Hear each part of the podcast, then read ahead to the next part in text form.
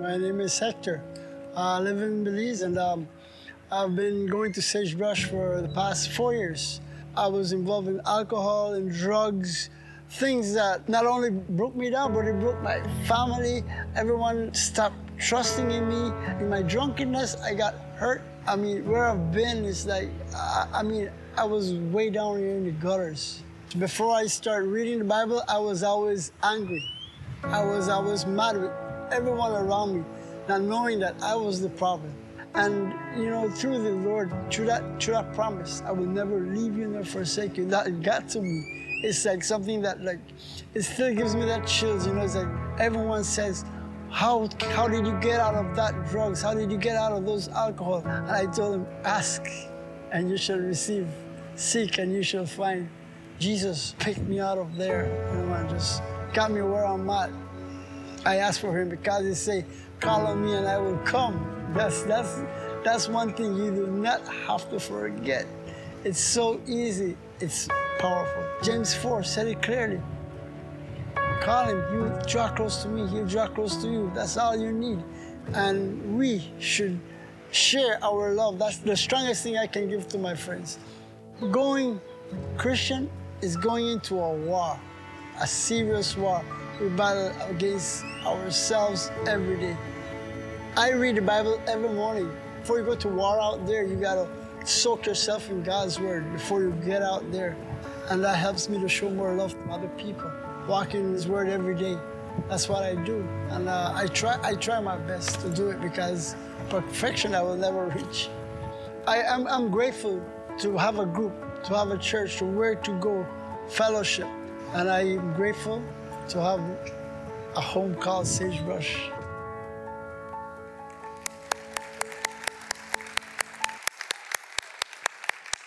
Hector is just an amazing man of God. Uh, I'm telling you, friends, you are making such a difference in places you've never been, with people that you're never going to meet. And we're so proud of what God's doing on our Belize campus for the staff that's out there working so hard, for the folks who go to that church who are trying to be a light on that island. They're making a difference, and you guys fund that every single week. So I can't thank you, can't thank you enough for that. All right, uh, a couple of quick announcements I want to make before we get into the message today. One is Stages of the Cross is happening right around the corner, and so you want to make certain that you make some time to go and do this interactive walking experience as we go through the last few days of Jesus' life here on the earth. Many of you did this uh, last year, and you need to do it again. It'll make your Easter so meaningful. Now, all the times and all the locations they're going to have stages of the cross are on the app. They're also on our website, so we hope you'll take the time to look at those. If you're planning on going to the Riverside stages of the cross, I'm going to warn you right now if you wait till Good Friday to go to the stages of the cross, it's going to be crowded. We're not doing tickets this year. And I can tell you last year, that's when all the tickets went really, really quickly. And you're probably going to have a long wait. So if you could go on another night earlier in the week at Riverside campus, that would probably be more beneficial for you and for your family. And you wouldn't have to wait a whole long time to experience what we did with Stages of the Cross this year. It's new, it's improved. We hope that you'll be a part of it. And then our Easter service is right around the corner. And for locations and times for the Easter service, they're on the app as well. We're going to be giving you folks in the room right here a couple of business cards to pass out to a friend. Maybe you've got somebody in your family, a friend that you have, a neighbor. You've been waiting for the perfect time to ask them to come to church. Easter is that perfect time. People generally will say yes to coming to church on Easter. If you live far away from a sagebrush location, we're going to be on TV. We're also going to be on the stream. Make sure you take some time to be a part of the Easter service. All right, let's get into the message today. We're doing a brand new series called Peace. Today, we're going to talk about peace with God. Doesn't that sound pretty good? And then next week, we're going to talk about the, the one that's the most difficult, and that's peace with ourselves. And then we're going to have Easter. And then right after Easter, we're going to finish this three part series and we're going to talk about peace with other people. How do we reconcile with other people? How do we keep relationships strong? How do we work through the process of forgiveness uh, with somebody else? I hope that you'll be a part for every single week. Well, let's talk today about peace with God. Happened years ago. I went to the hospital. There was a couple of gentlemen who were terminal. They didn't have very many days left here on this earth. I walked into the first room. This was a person who had been a part of Sagebrush for many, many years, knew the family members, knew the friends in the room. They were glad to see me. Sat down in a chair next to the bed, began to have a conversation with the gentleman. He told me about how he gave his life to Jesus some 30 years earlier, how much Jesus meant to him, how he loved God with all of his heart, soul, mind, and strength, and how he was looking forward to going to heaven. He said, You know, Todd, to be absent from the body is to be present with the Lord. And I just can't wait for my faith to become sight, see all my family members, all my friends who have gone on before me, and to know that we're going to be reunited again. That every one of us who proclaims Jesus to be the leader and forgiver of life, there's going to be a day we'll never have to say goodbye again. And all the family members and friends were nodding their head in agreement to what he was saying. And there was such a peace there was such a calmness in the midst of that situation. Well, I said a prayer and then I went up to the next floor to visit the next person. Now, this person I had never met before. In fact, we had gotten a call from the church. Someone had gone to our church and they said, Listen, I've got a family member who's in the hospital, and I was wondering if you could send a preacher there. This relative of mine doesn't have a relationship with Jesus, and I'm hoping that he'd be open to talking to the preacher about Jesus and what Jesus did for him. Maybe he would even give his life over to Jesus Christ. Well, these are some of the hardest calls for a preacher to make because we don't know the person going in and we anticipate that they're really not going to be very excited to see us because they didn't initiate the visit anyway. So I get in the elevator and I go up to the next floor. I walk down the hallway. I go into the room. The place is packed with people. He's there in the bed. And I, and I say hello to everyone. I stand next to the gentleman and I begin to try to have a conversation with him. And I get about two minutes into the conversation, and, and the guy turns to his family and says, Who is this? And, and I said, Well, I'm, I'm Todd, and I'm the pastor of Sagebrush Church. He said, You're a preacher? I said, Yes, I'm, I'm a preacher, and some of your family has asked me to come and visit with you today. And I'll never forget what he did next. He rolled over in his bed and put his back towards me. That's not funny. So I went around, you know, the other side of the bed. Uh, no, I'm just kidding. I didn't do that.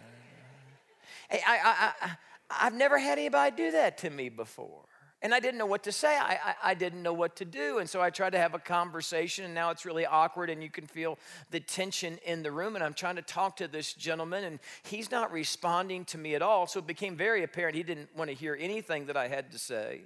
I tried to explain to him how Jesus had died for his sins and risen again. He just kind of blew me off the entire time. I finally got to a point where I said, Can I just say a word of prayer for you guys? And so I said a quick word of prayer, and then I headed out the door. And the gentleman who had called the church for me for a preacher to come, you know, to, to, to talk to their loved one, he followed me out the door and he said, well, thanks so much for coming. But I could see in his eyes that it didn't turn out the way that he hoped that it would.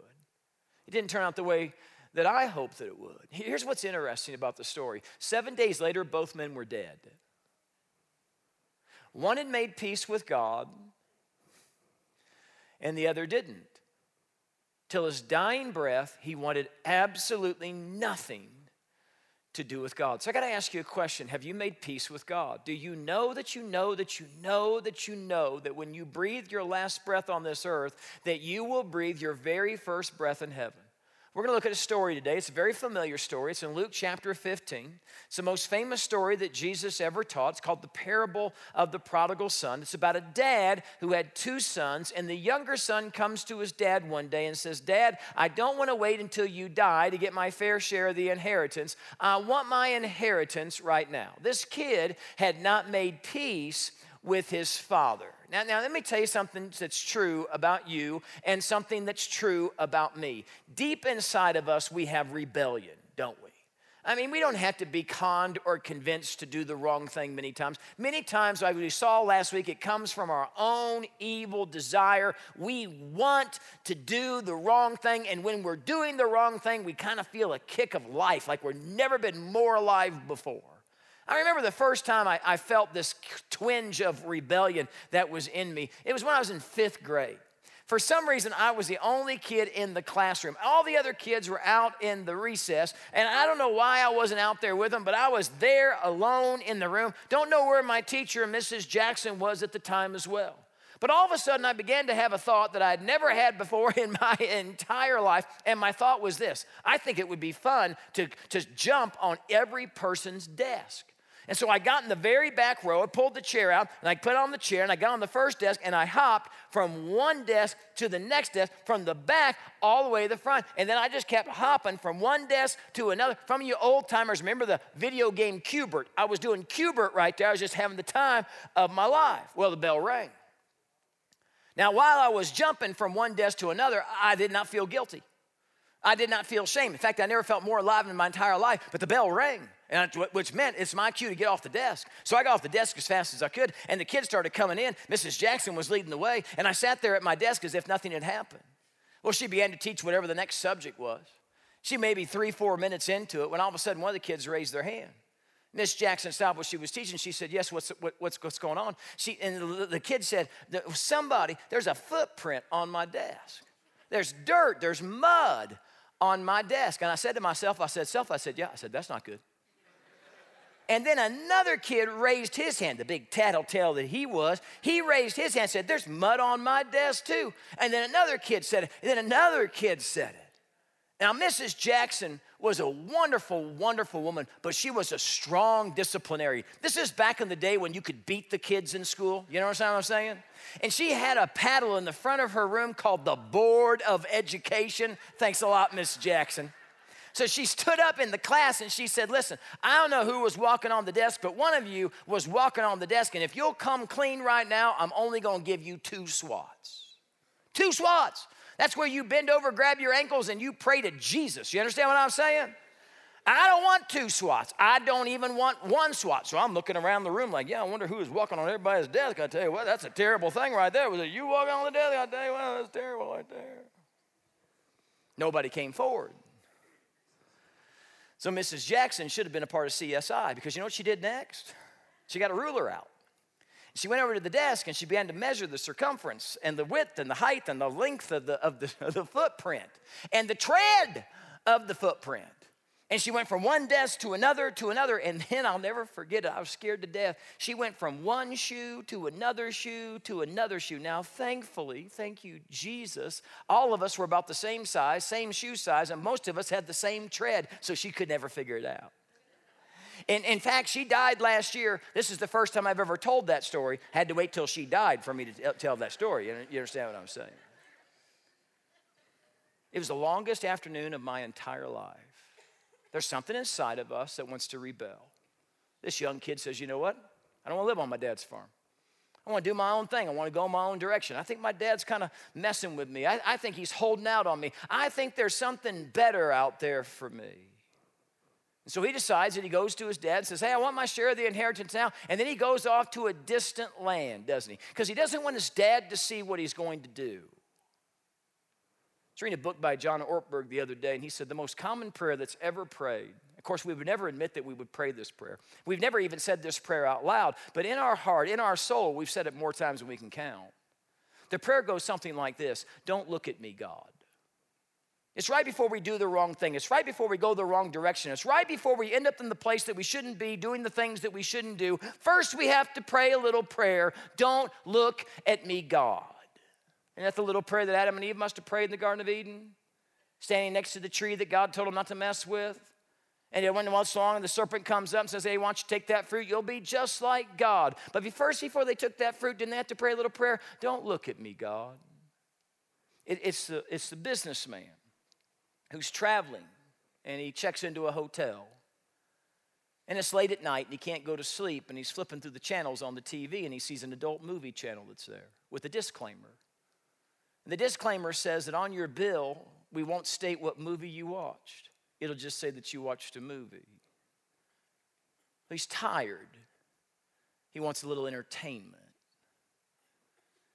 Before he makes his purchase, doesn't he have to say a little prayer? Oh, he doesn't say it out loud. But in his heart, he says, Don't look at me, God. There's a, there's a woman, a mom, whose life hasn't turned out the way that she hoped that it would, and she berates her kids. She's just as mean as she can be. And she's condescending and she's cutting with her words, and, and she needs alcohol to get through her day. She needs a drink to take off the edge, to help her forget. Well, before she opens up that bottle, before she opens up her mouth, doesn't she have to say a little prayer first? Don't look at me, God. The executive who pads his expense account, the employee who can't wait to throw another employee under the bus, the kid who goes to school and cheats off somebody else's test, the person who just can't wait to spread that juicy piece of gossip or lie and exaggerate and make themselves look bigger than they really are. Don't we all have to pray a little prayer? Don't look at me, God. Kid comes up to his dad and says, Listen, dad, I'm not going to wait around for you to die. I want my fair share of the inheritance and I want it right now. I've got big plans for my life and they don't include you. And here's the shocking thing about the story that Jesus tells is the dad gives him the money. Now, for a long time, I never could figure out why in the world did the dad give him the money. I would have looked at that kid and said, Well, you can go. But I wouldn't have given a dime. Why, why, did he, why did he give him money?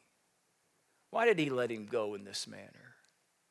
I think the dad knew something. He knew that if he kept his son there against his will, that his son would learn to hate him that his son would despise him and become filled with bitterness and anger towards him. And I think the dad was wise enough to know that sometimes you got to let somebody go their own way before they come to their senses. And that the only chance that dad ever had of having a relationship with his son was to let him find out that life apart from the father isn't everything that he thought it would be. The only chance he had of having a future relationship with this kid was to let him go today. And can you imagine how hard that must have been for the dad as the kid's packing up his bag? And then when he storms out the front door to go live his life the way he wants to live his life apart from you because he doesn't care about you, doesn't want anything to do with you anymore. I just imagine that poor dad's heart breaking into a million pieces, don't you think? Well, things begin to turn out pretty good for the kid to start with. I mean, he goes off to a distant land, he's got money to burn, he's got friends, and he's having a great time. And that makes sense because sin is fun for a season, right? I mean, if sin wasn't fun, we wouldn't do it, but let's say for what it is. Sin is a lot of fun, especially in the beginning. The drugs were fun for a season, weren't they? First time you smoked that marijuana joint, first time you got high, first time you popped that pill, oh, that felt good, didn't it? But now you find yourself that you need it. And that you can't even control your emotions anymore unless you're high. And you feel like those drugs have got a grip on you rather than you having a grip on those drugs. It was fun for a season, not so fun anymore. Remember when you were in high school and they'd invite you over to a party and there'd be a keg there and there'd be vodka there and everybody gets smashed and trashed and it was a lot of fun. Remember your college days, the fraternities, the sorority parties? Oh man, people were going absolutely nuts. They were bonkers, weren't they? Oh, it was so much fun. My goodness, that was 20 years ago. But you don't go to parties anymore to get drunk. No, you get drunk at home alone because you need it. You can't function without it, but you wish you could.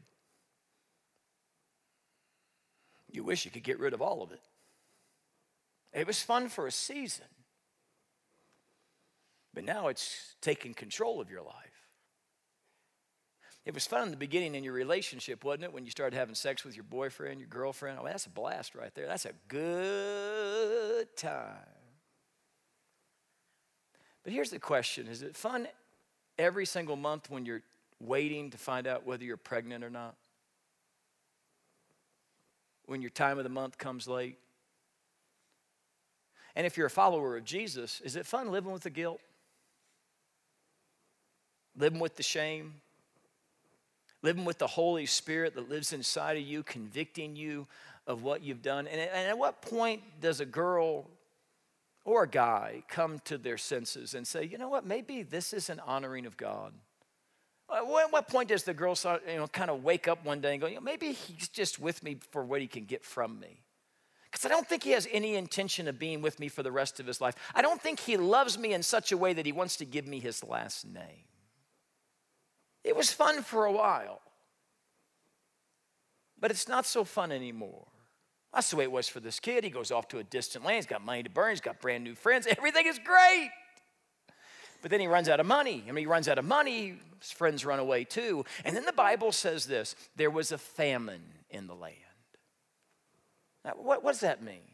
It means hard times came. Why did hard times come upon him? Because God was trying to draw him back. Let me tell you a little secret that's not really a secret at all. God will do whatever he has to do to get your attention. I mean, he'll let you go off and do whatever you want to do for a season. He doesn't want you to. He'll convict you the whole time you're doing it, but he'll start to do things in your life to try to draw you back again.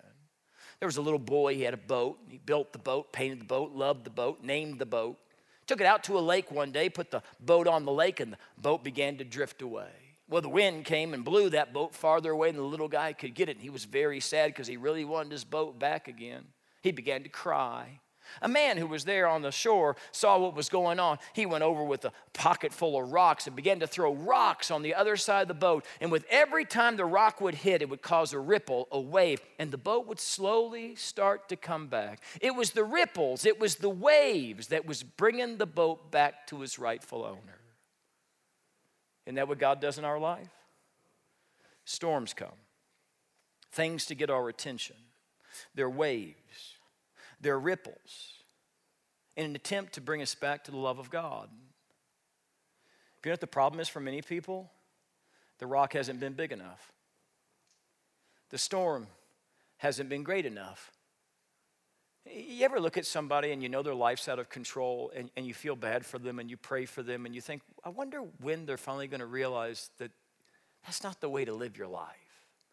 I mean, they're so empty and they're so lonely and, and, it's so obvious that they're longing for something of greater value, of greater worth, right? And yet they just won't, they won't repent of their sin. They, they won't turn away from what they've done. They won't turn their life over to God. And so, what do you pray for them? Maybe you pray the same thing I pray for them. I pray that a huge rock would come into their life that would bring them back to Jesus. Problem for many people is they don't think their sin's that big of a deal. What they're doing is not as bad as somebody else or somebody else. And they're doing just fine on their own. And so, what we do as a result of this is we continue down the path that we always went on, feeling the emptiness. My question to you is, is how low do you have to go before you come to your senses? Because for this kid, he's already run out of money. He's already lost all of his friends. He's in the midst of a famine. He's penniless. He's poor. He doesn't have a job. You would think in this story that's about the lowest point he could get to, right? That all of a sudden he would realize and come to his senses my goodness, I need to go back home again. But here's the interesting thing about sin it brings about stubbornness, doesn't it?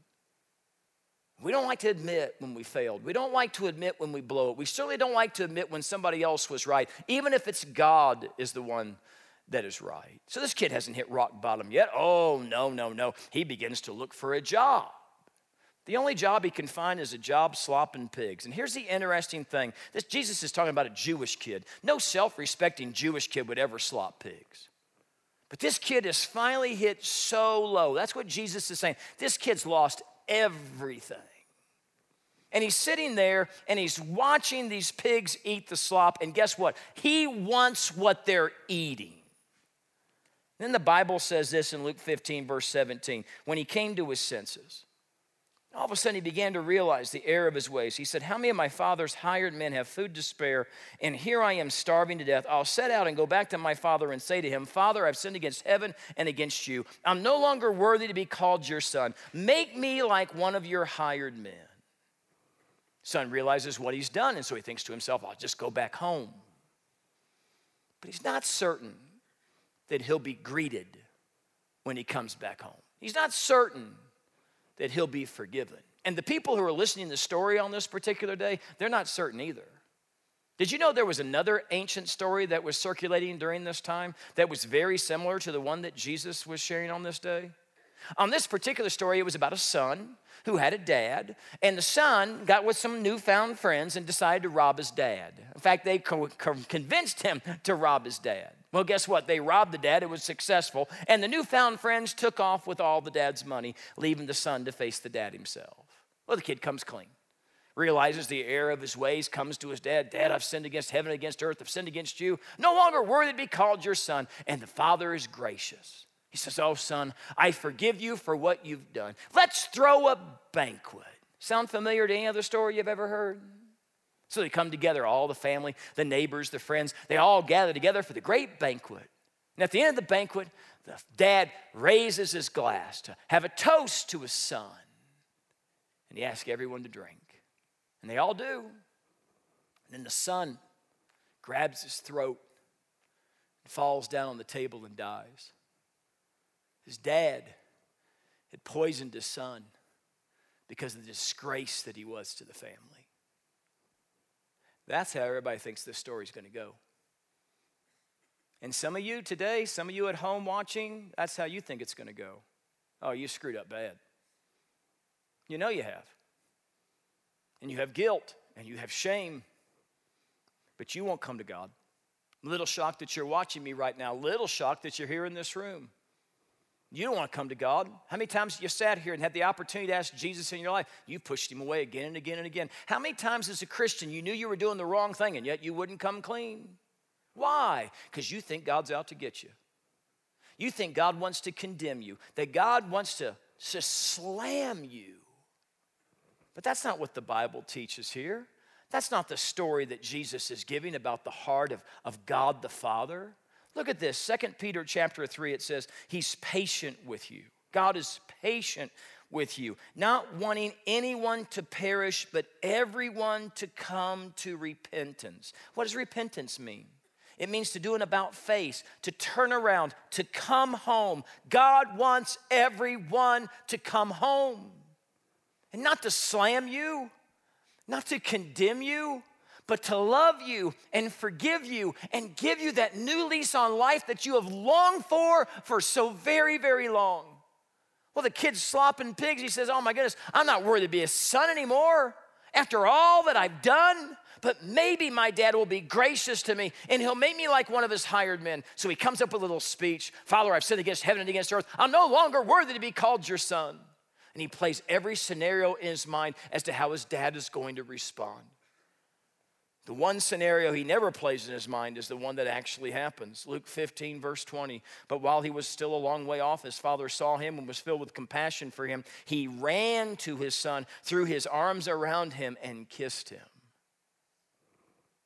The father ran to him. When Jesus told that story, there, that sent shockwaves to the crowd. No Middle Eastern man of dignity would ever run. Great men don't run, great men are run to. What's the picture that Jesus is painting here?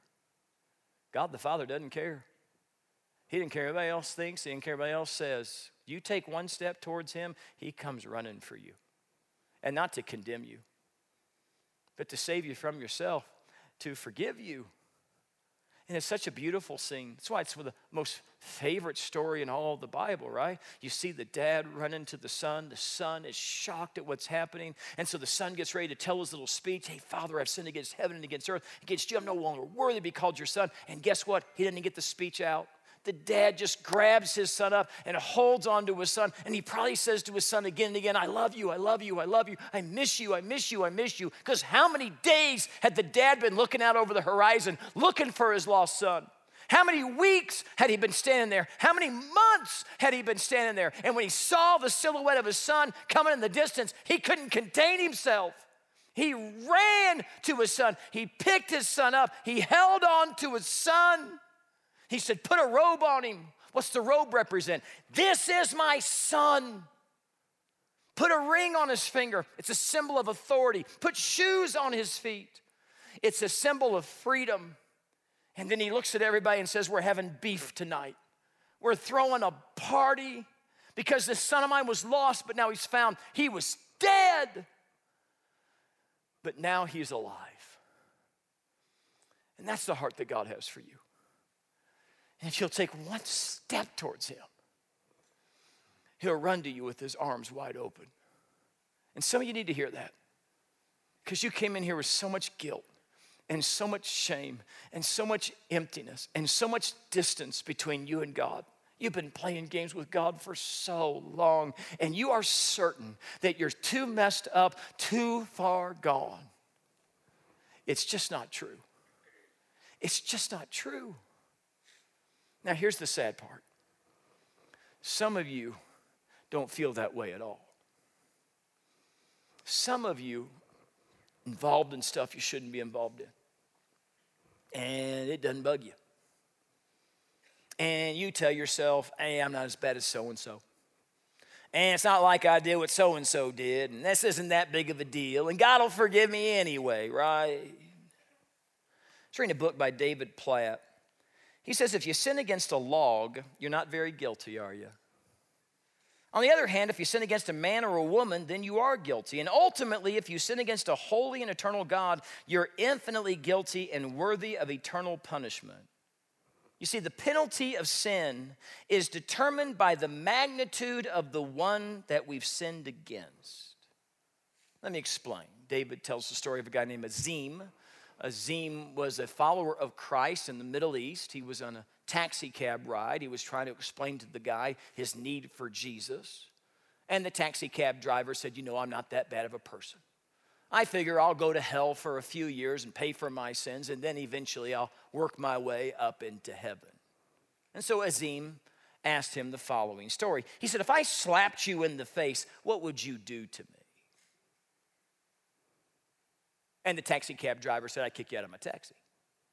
He said, If I got out of your taxi and I slapped one of the people walking by on the sidewalk in the face, what do you think would happen to me? He said, I think that guy would get his friends together and they'd beat you up pretty good. He said, if I slapped a police officer in the face, what do you think he'd do to me? he said, he'd beat you and then he'd throw you in jail. He said, if somehow I got a meeting with the king and I slapped the king across the face, what do you think he'd do to me? And Azim said, the taxi driver said, well, uh, you'd be dead.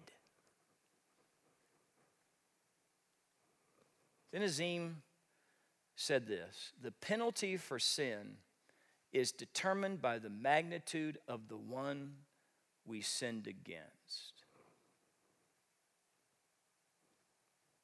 Who'd we sin against? The King of Kings and the Lord of Lords. So you think your sin isn't that big of a deal? The wages of sin, the payment for your sin, is death. You will be eternally separated from God forever. Or you can come to your senses. And you can accept the payment that Jesus made for you on the cross by dying on the cross and rising again from the dead. For God so loved the world, so God so loved you that he gave his only Son, that whosoever believes in him shall not perish but have everlasting life. Verse 17 God did not send his Son into the world to condemn you, but to save you from yourself. What's Jesus saying here? It's time to come home. Take one step towards him, he comes running for you to love you and forgive you, to fill the emptiness inside of you. And He's the only one that can do it. What are you going to do, friends? Keep running or run home? Let's pray. Dear Heavenly Father, help us to come to our senses. Help us to stop justifying our sin and acting like it's not a big deal.